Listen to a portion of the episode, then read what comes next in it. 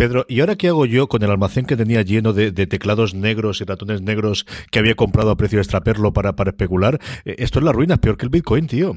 Este, Apple no avisa cuando hace estas cosas, que es lo peor. Y claro, yo, yo creo que el ratón de ese color. Mira que me estaba resistiendo a cambiar el Magic Mouse, pero yo tengo el Magic Mouse original de pilas, que me va perfecto.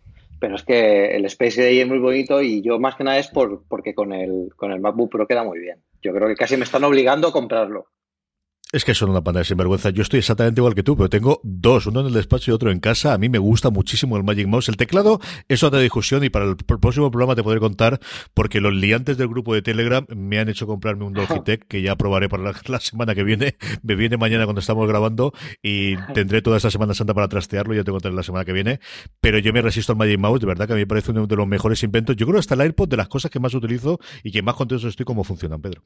Sí, yo eh, me, llevo hasta de viaje, eh, que normalmente con un portátil sí sueles usar más el trackpad y además que con el, con el MacBook Pro tiene un trackpad fantástico, pero la verdad es que me va muy bien y yo no me resisto a dejar de usarlo y ahora que es tan bonito el otro, yo no sé si antes de acabar este podcast ya seré dueño de uno.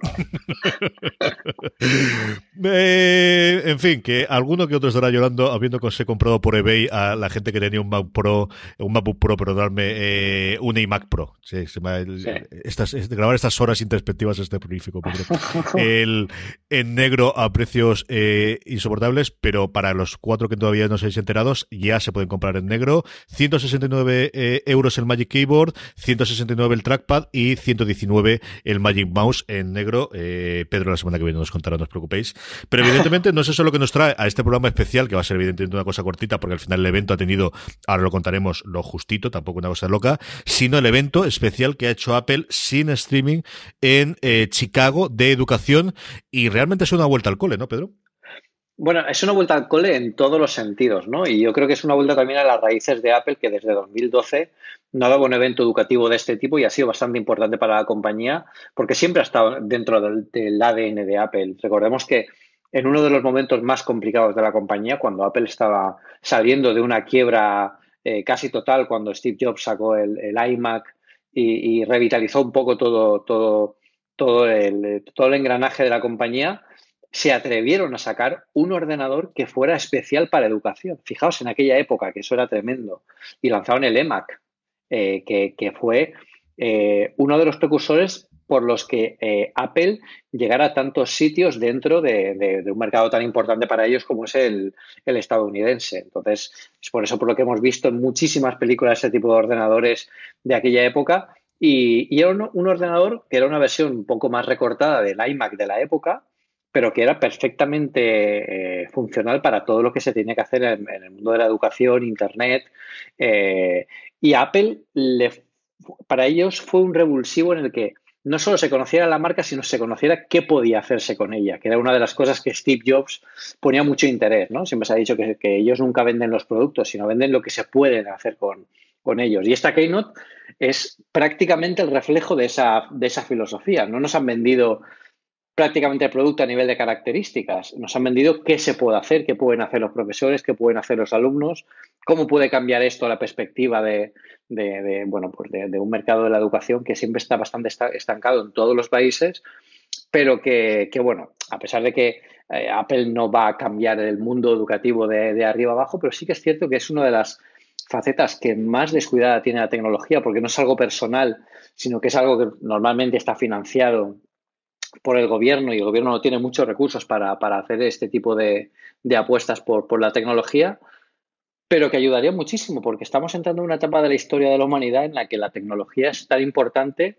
y casi es parte de una alfabetización de, la, sociedad. Entonces, es, muy importante que la gente, que, que, los niños y los jóvenes que estén empezando ya en estas etapas, vean toda esta tecnología antes de salir del colegio y enfrentarse a la vida real, no después, ¿no? No que, no que su contacto con la tecnología sean solo los móviles para enviar WhatsApps o jugar al Fortnite, sino que también sepan que con esto se puede hacer eh, mucho más y que son eh, herramientas creativas, que son bicicletas para la mente, que es lo que Steve Jobs siempre decía sobre sus dispositivos. Y que era un sector que, como comentabas tú, especialmente en Estados Unidos en la época oscura, junto con posiblemente el diseño y hasta cierto punto la parte visual, siempre había mantenido un nivel de ventas mínimo que le permitía, bueno, pues seguir la marca a Apple en general y luego el Mac y de alguna forma, pues no compensar los, los proyectos que no funcionaban tanto, tan bien a lo largo, como digo, de esa década, década y media de, más o menos oscurantismo. Y un mercado especialmente el estadounidense, porque es cierto que la educación cambia muchísimo de país a país, igual que el iPhone, evidentemente hay diferencias, pero al final es un éxito global. Ese es un mercado muy estanco, muy, un mercado muy por países, un mercado, como comentábamos, el estadounidense, en el cual ha habido un jugador nuevo que ha entrado con mucha fuerza, que es Google con sus Chromebooks, que hace cuatro o cinco años, de forma similar a lo que ocurrió yo creo también con los dispositivos de altavoces inteligentes, ¿no? De, de, la entrada que ha tenido Amazon. Aquí nadie esperaba que entrase Google. Ha entrado muy fuerte y lo que sí tenemos claro con esta puesta en presentación, con la presencia de Tim Cook hablando de educación es, primero, no estamos dispuestos a dejar esto y segundo, nuestra alternativa al Chromebook no es un MacBooker barato, si no es un iPad. Claro, porque al final e, eso sería lo sencillo, ¿no? Y es la diferencia entre Apple y el resto de marcas, que al final ellos apuestan por llevar un paso más allá todo lo que proponen. Y lo fácil hubiera sido, pues bueno, pues eh, tenéis el MacBooker con la que con la que se puede ir a clase, pero eso es lo que lo que ya se hace. Eso no cambia cómo se dan las clases, ni cómo se toman, ni, ni, ni supone alternativas para, para los estudiantes y para los profesores. Lo que sí que supone alternativas es que les den nuevas herramientas creativas eh, que, por ejemplo, requiere educación, pues que sean más manejables, que sean más portátiles, eh, que, tengan una forma más, cómoda de interactuar con la interfaz, como es con el Pencil o con el Crayon este que han sacado los Edge, que ahora, ahora lo hablaremos de él. Y, yo creo que aquí lo que hace Apple básicamente es decir, esto no parece un ordenador, pero lo es. y, y, y igual que durante muchísimo tiempo con libros de letra estática, libros de papel que no cambiaban, que era el profesor el que conducía y el que daba las novedades de cada uno de los temarios, ahora se puede hacer no solo tener todo el historial de lo que esté del temario actualizado en clase, sino que se pueden proponer actividades a través de aplicaciones, a través de ejercicios que, involucren equipos de trabajo, incluso remotos. O sea, las posibilidades en esto eh, van mucho más allá de simplemente proponer un ordenador que sea más barato porque eso no, eso no supone ningún cambio a nadie, simplemente solo supone el cambio a los que, eh, bueno, no podían permitírselo antes y ahora se lo pueden comprar. Pero aún así, aunque tuviéramos el MacBooker más barato que pudiéramos imaginar, no sería tan barato como este iPad. Y es un, es un paso muy importante dentro de, la familia, de, la gama de productos de, iPad, que por fin se ha puesto a disposición de, mucha gente que ahora ya sí que lo va a ver como una alternativa porque el precio que tiene ahora mismo el iPad de 2018 es el precio eh, que muchos estaban dispuestos a pagar como máximo, por ejemplo, para un tablet eh, Android.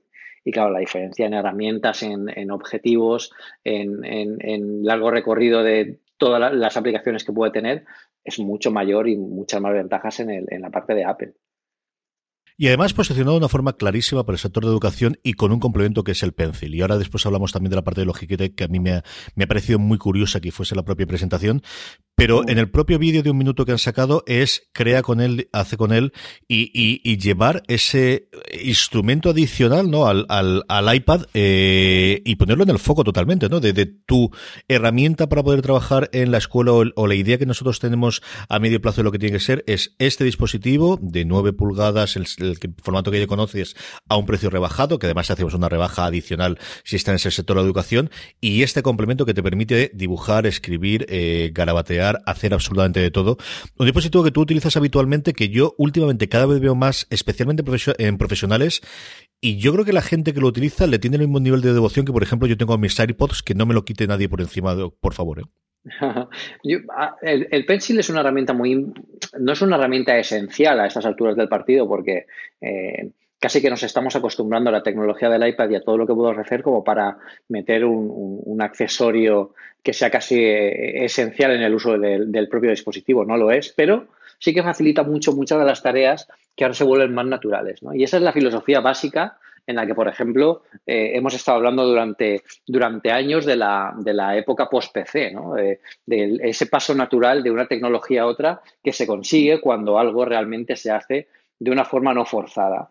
Entonces, aquí yo creo que, eh, el Pencil yo, lo utilizo muchísimo para, para hacer diagramas, para hacer eh, dibujos, para mostrar ideas al resto del equipo, para, para, para compartir cosas, señalar, redondear, o sea, eh, y yo no soy creativo, quiero decir, lo que hago es exponer ideas, pero de una forma en la que luego no tenga que hacer una foto, una, una fotocopia, no, una, una foto a, la, a, mi libreta para enviarlo a no sé dónde, o puedo compartir la pantalla que estoy grabando con el iPad y la ven todos en la reunión, aunque, está, aunque estén en remoto, lo puedo utilizar dentro de presentaciones, o sea, es, es bastante útil y luego también pues, te ayuda a especificar mucho más eh, ciertos detalles que evidentemente con el dedo no puedes hacer y que aquí te permite pues un, bueno, pues un poco más de, trazado. A la hora de estudiantes, evidentemente, para tomar notas es mm, importantísimo, ¿no? Tú puedes seguir escribiendo con el, con el teclado, que también Logitech va a sacar un teclado más barato, pero luego para hacer un diagrama o un dibujo rápido de lo que el profesor está haciendo en clase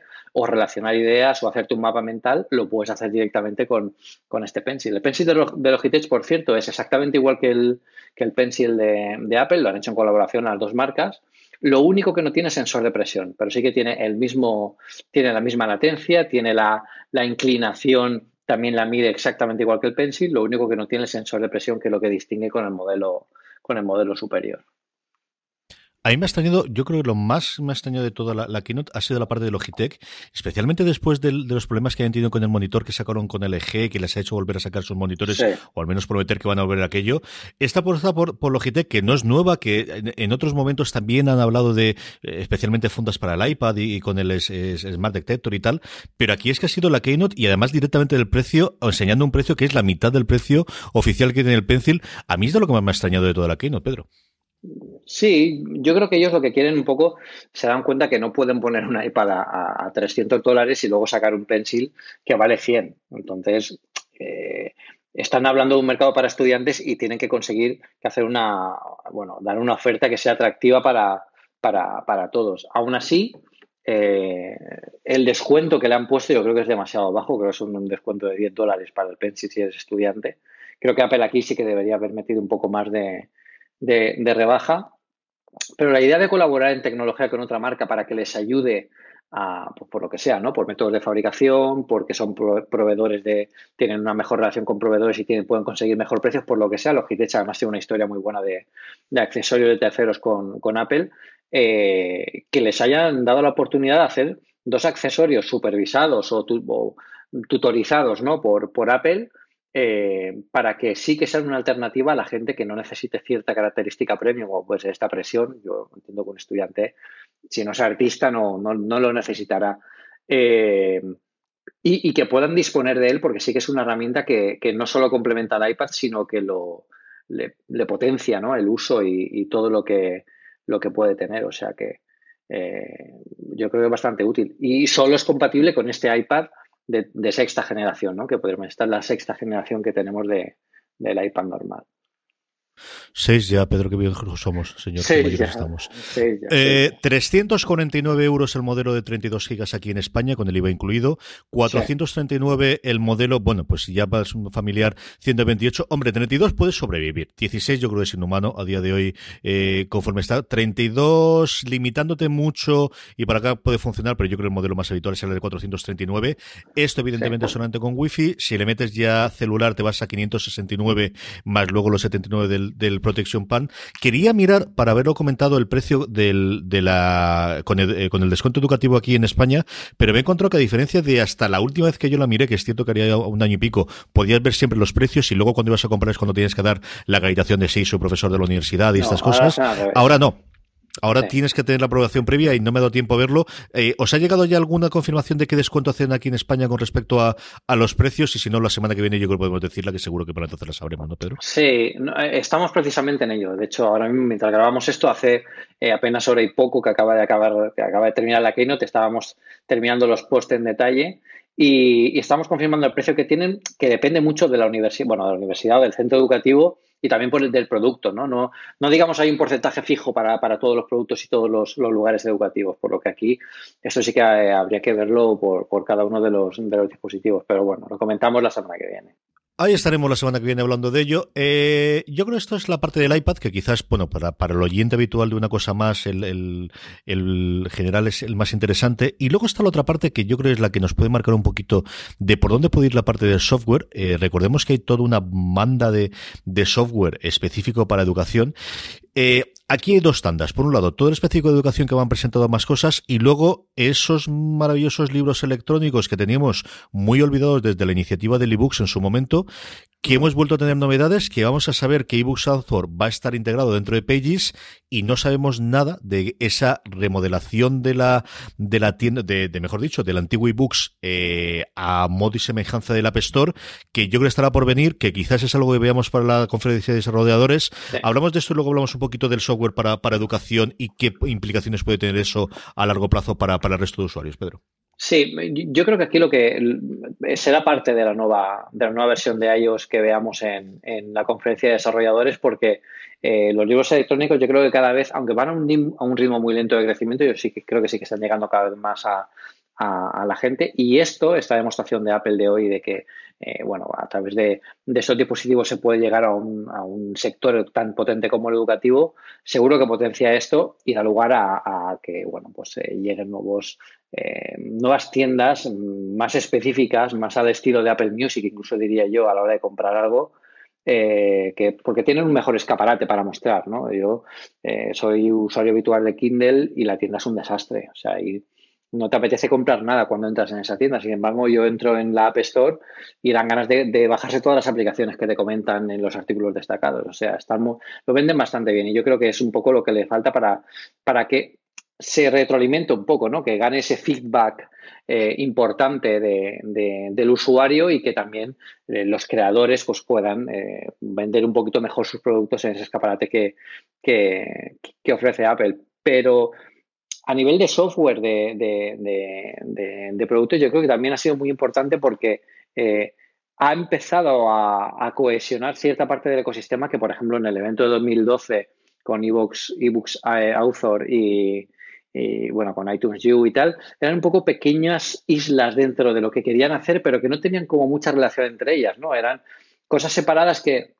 estaban dentro de la órbita de la educación, pero que no se sabía muy bien cómo relacionarlas, ¿no? Y ahora ya han puesto un poco más de coherencia, añadiéndolo eBooks Author dentro de, Pages, que es el, paso normal. Si ya tienes una herramienta que te genera eh, contenidos y te genera documentos, pues lo mejor que tienes, lo, lo normal que hagas es que sea esa misma herramienta que la aproveches como base para tú luego poder hacer libros electrónicos más potentes, no separarlo, ¿no? Fuera, porque además también llegarás a más gente. La gente que se baja el Pages puede ver eso y, puede picarle la curiosidad. La gente que va al eBooks Author ya va a lo que va.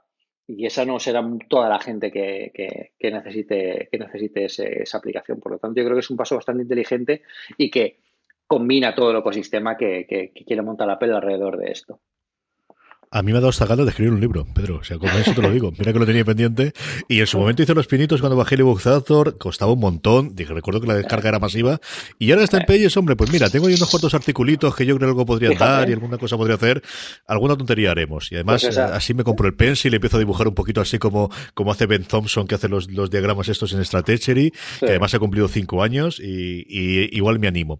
La otra gran noticia, sobre todo de cara a una de las reclamaciones que siempre hemos hecho del uso diario ¿no? de, cosas de dispositivo, es que se haya ampliado a 200 gigas el iCloud general para estudiantes.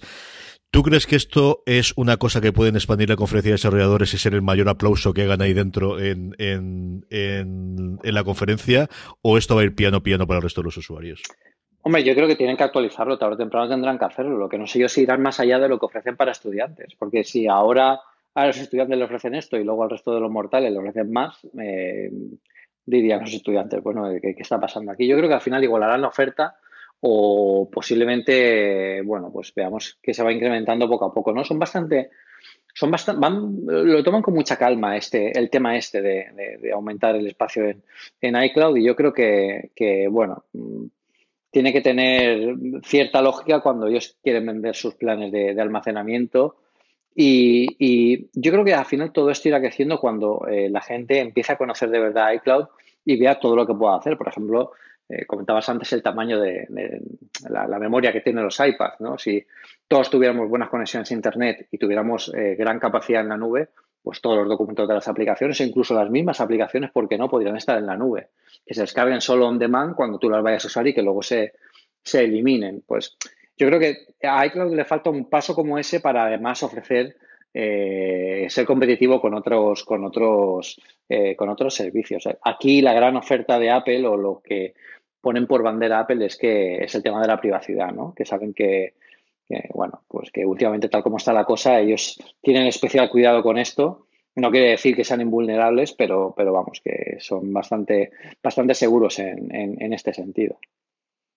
El tema de la privacidad, como no podía ser de otra, de otra manera, ha salido también la Keynote. Hablaremos porque hemos estado justo fuera de antena después de todo el escandalazo de Facebook. Esto traerá cola, así que en el próximo programa con tranquilidad hablaremos de ello. Era una de las cosas que yo creo que había esperar.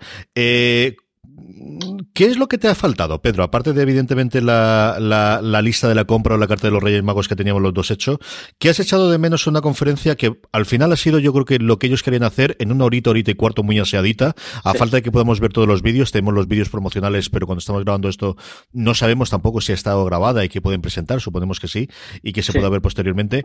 ¿Qué has echado de menos que pudiesen presentar o comentar? ¿Ya está? Sí, sí, ya se puede ver. Justo acaban de hace unos minutos es que, chicos, estamos grabando esto casi, casi saliendo de, A mí me va a dejar tiempo para ver si la puedo descargar el formato podcast en el iPad y verlo de vuelta en el autobús para casa. Así sí, sí, sí, sí. el canal de YouTube de Apple creo que ya están disponibles y sí, ya se puede ver. Pero yo creo que, ha sido una presentación bastante acertada a nivel de productos. Ha empezado con el plato fuerte para luego poder hablar sobre él en, el resto de la conferencia de, que, que, es el iPad y ha sido, ha sido una, una presentación muy centrada en el iPad y en todo lo que, lo que puede traer detrás de sí, ¿no? Pero más que también el iPad es eh, el software y, la cohesión de todo eso en un, en un ambiente que, que, habitualmente, pues quizá eh, era difícil ver hace unos años. Hablamos antes de que está la sexta generación de iPads. Eh, el iPad salió en 2010. Si en 2010 nos dicen que un dispositivo como ese iba a estar, por ejemplo, en colegios, por lo que llamamos un poco de ciencia ficción, ¿no? Porque, bueno, ya sabemos cómo van estas cosas, pero yo creo que estos pasos son importantes, que ojalá los dieran otras marcas, más allá de las ideas fáciles de sacar un notebook cutre que no funciona, que, que, que al final se cuelga y, que no sirve para crear nada más que, un poco de rechazo a la tecnología, que es lo que acaba pasando. Yo creo que esto es un paso importante para que la gente ya empiece a conocer la tecnología y, bueno, pues puedan tener la capacidad de elegir, ¿no? Porque no hace falta que, cuando tú utilices esto, salgas de la escuela y ya solo quieras hablar de, oír hablar de Apple, ¿no? Que te dé un poco la capacidad de decir o de pensar lo que quieres, pues mira, yo me, me sirve un dispositivo de este tipo para mi futuro trabajo o igual, ¿no? Igual me tengo que, buscar otra cosa, pero, pero vamos, yo la he visto bastante bien, bastante, bastante contenida en un espacio que, bueno, pues eh, ha sido un poco distinto, yo creo que por eso incluso no lo han hecho en streaming, pero, pero es lo que querían sacar y, yo creo que han hecho una buena fórmula porque acaban, han acabado redondeando todo lo que, lo que, lo que íbamos a ver en un evento de este tipo. Permitidme, antes de que despidamos el programa y acabemos con las últimas cositas, que dé las gracias, como siempre hago, a todos los mecenas, a toda la gente que semana tras semana nos ayuda, mejor dicho, mes a mes, eh, a que sigamos haciendo el, el, programa. Gracias a Dimas, gracias a José María Benach, gracias a Gonzalo, gracias a Chete, gracias a Andrios, gracias a Corcumán, gracias a Josu, gracias a Naveta, gracias a Desan05 y gracias a Javi Losana. Sabéis que el sorteo de este marzo es una funda Surface Pad para el iPhone 10 de 12 South, preciosísima, que Pedro además puedo hacerlo comparativa y le podéis encontrar en Apple Esfera y podemos hablar de ella. Eh, la semana que viene, ya estaremos en abril, ya os eh, anunciaremos por un lado, os sortearemos en el programa regular quién ha sido el ganador de esta funda y por otro lado tendremos nuevo sorteo. Tenéis nada, unos días para todavía cuando hagáis esto durante la Semana Santa para sumaros a mecenas, simplemente mecenas.postal.fm o buscáis el enlace dentro de las notas del programa, vais ahí, os dais de alta, eh, sabéis que tenemos dos categorías, una de ellas para los agradecimientos, la siguiente la que optáis al sorteo y uniros a los 10 mecenas que tenemos que os acabo de nombrar.